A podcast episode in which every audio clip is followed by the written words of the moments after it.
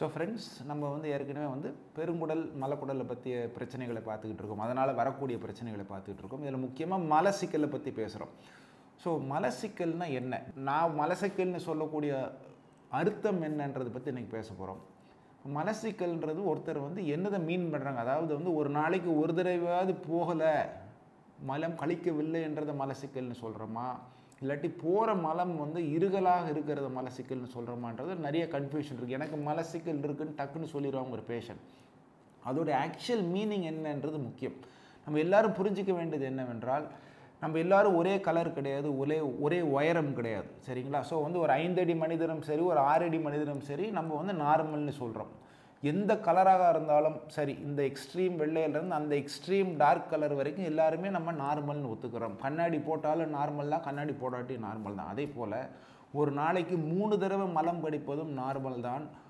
மூணு நாளைக்கு ஒருக்கா டாய்லெட் போகிறதும் மலம் கழிப்பதும் நார்மல் தான். இந்த கான்செப்டை நம்ம கண்டிப்பாக புரிஞ்சுக்கிடணும். இப்படி தான் போகணும். இத்தனை தடவை ஒரு ஆ- ஒரு ஆள் மலம் கழிக்க வேண்டும் என்ற வந்து எந்த விதமான ரூலுமே எங்கேயுமே கிடையாது. எந்த ஒரு மெடிக்கல் டெக்ஸ்ட் புக்லேயும் வந்து இத்தனை நாளைக்கு ஒருக்காவது பேஷண்ட் டாய்லெட் போகணுன்ற கான்செப்டே கிடையாது.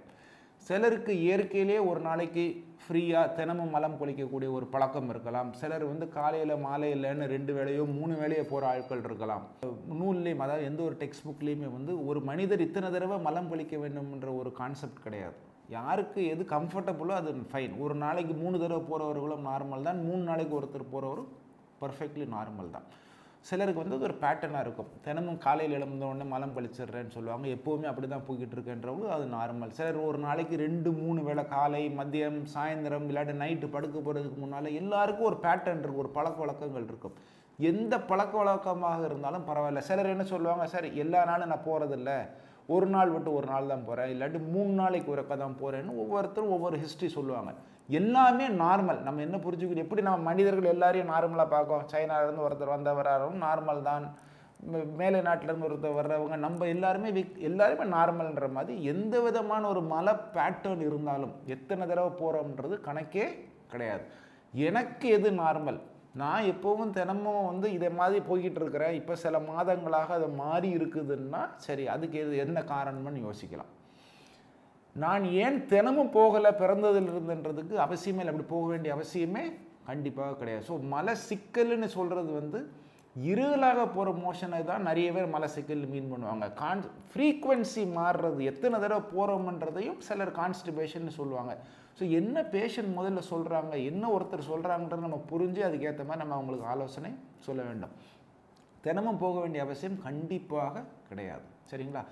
என்ன போகிறோம்? அதாவது வந்து எவ்வளவு மலம் ஒரு ஆள் கழிக்கிறாருன்றது என்ன சாப்பிட்றாங்க அந்த சாப்பாடில் எவ்வளவு வந்து வேஸ்ட் ப்ராடக்ட்ஸ் இருக்குது அதாவது வந்து நார் சத்து இருக்குதுன்றதை பொறுத்து தான் ஒருத்தருடைய பவல் ஹேபிட்ஸ் இருக்கும். அதாவது மல ஃப்ரீக்குவென்சியும் கன்சிஸ்டன்சியும் இருக்கும்.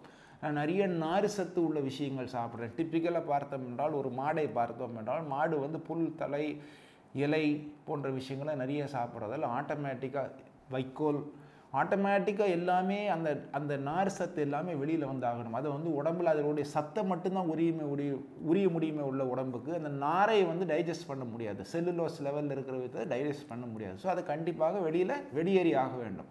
ஸோ வந்து பல்க் ஜாஸ்தியாக இருக்கும். மாடு போடும் சாணி வந்து ஜாஸ்தியாக இருக்கும். ஈரப்பசை நிறையாக இருக்கும். ஏன்னா மாடு நிறைய தண்ணி குடிக்கும். ஸோ மனிதர்களுக்கும் கரஸ்பாண்டிங் தான். நான் நிறைய காய்கறி பழம் சாப்பிட்றேன். நான் நல்ல லிக்விட்ஸ் குடிக்கிறேன்னா ஆட்டோமேட்டிக்காக யூஸ்வலாக ஒருத்தருடைய மலமுடைய குவாலிட்டி டிஃப்ரெண்ட்டாக இருக்கும். நான் சாப்பிட்ற சாப்பாடில் வந்து நார் சத்தே கிடையாது. நான் காய்கறி பழங்கள் விரும்ப மாட்டேன். நான் என்னுடைய மாமிசம் தான் எனக்கு ப்ரிடாமினண்ட்டாக நான் வெஜிடேரியன் ஃபுட் தான் எனக்கு பிடிக்கும்.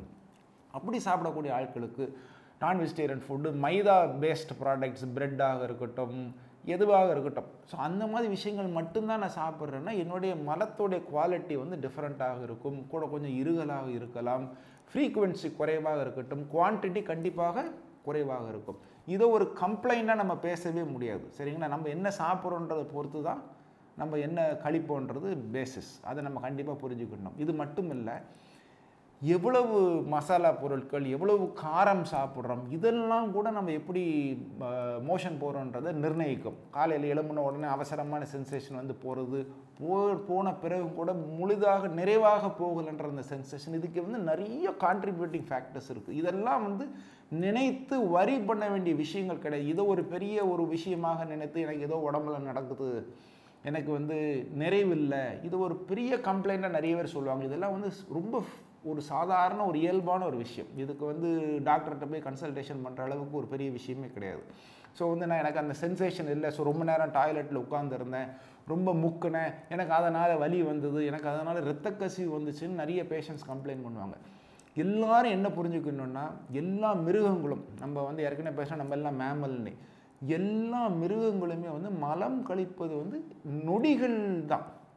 நிமிஷம் கிடையாது. எல்லாமே செகண்ட்ஸ் ரெண்டு மூணு நாலு ஐந்து நொடிகள் கூட போகாது. அதுக்கு மேலே டைம் எடுக்கவே எடுக்காது. எவ்வளோ பெரிய மிருகமாக இருக்கட்டும் அது யானையாகவே கூட இருக்கட்டும் எவ்வளவு சாணி யானை போட்டாலும் வந்து சில நொடிகளில் போட்டு முடிச்சிடும் சரிங்களா? Three four five seconds maximum so மனிதர்களுமே கூட ஆக்சுவலாக மலம் கழிக்கும் நேரம்னு பார்த்தோம்னா அந்த நொடிகளில் தான் இருக்கும். யாராலையும் நிமிஷக்கணக்கில் மலம் போகவே முடியாது. கண்டிப்பாக ஐந்து நிமிஷம் பத்து நிமிஷம் டாய்லெட்டில் இருந்தேன் இருபது நிமிஷம் டாய்லெட்டில் இருந்தேன்னா இருபது நிமிஷம் டாய்லெட் மோஷன் போய்கிட்டே இருக்க முடியாது யாராலையும்.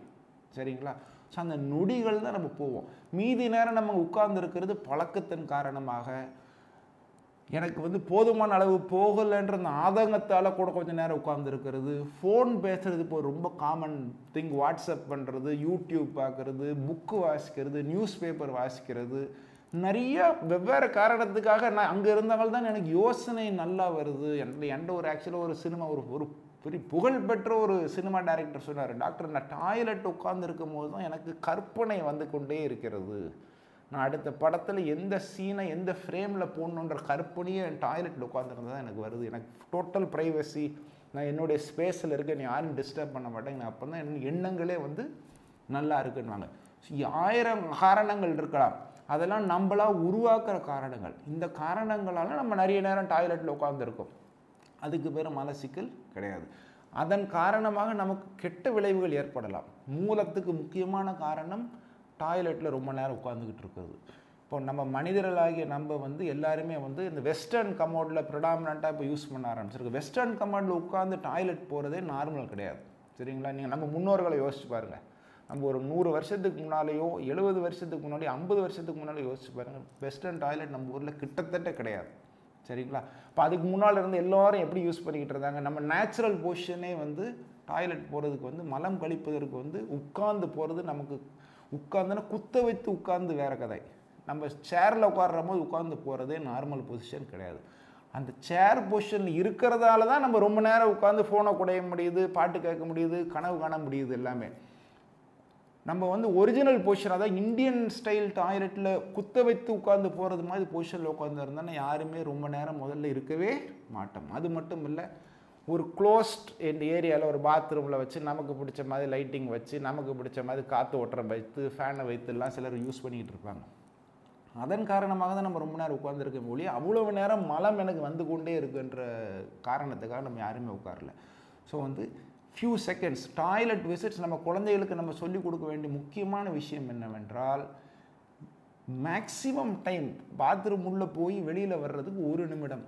மேக்ஸிமம் அப்படின்ற கான்செப்டை நம்ம சொல்லிக் கொடுக்குற ஒழிய நல்லா ட்ரை பண்ணி ரொம்ப முக்கி டாய்லெட் போன்னு சொல்லி குழந்தைகளுக்கு நம்ம சொல்லிக் கொடுக்கவே கூடாது. ஃபுல்லாக போயிடணும் ஸ்கூலில் போய் டாய்லெட் யூஸ் பண்ணக்கூடாது. ட்ரை பண்ணி போயிட்டு வான்னு சொல்லி ஒரு தாயோ ஒரு தந்தையோ ஒரு குழந்தைய பாத்ரூமில் வச்சு ட்ரெயின் பண்ணோம் என்றால் அதுதான் முக்கியமான ஒரு ஒரு மோசமான விஷயத்தை நம்ம குழந்தைக்கு சொல்லிக் கொடுக்குறோன்னு அர்த்தம். அந்த கான்செப்ட்லேருந்து நம்ம கண்டிப்பாக விலகி போக வேண்டும்.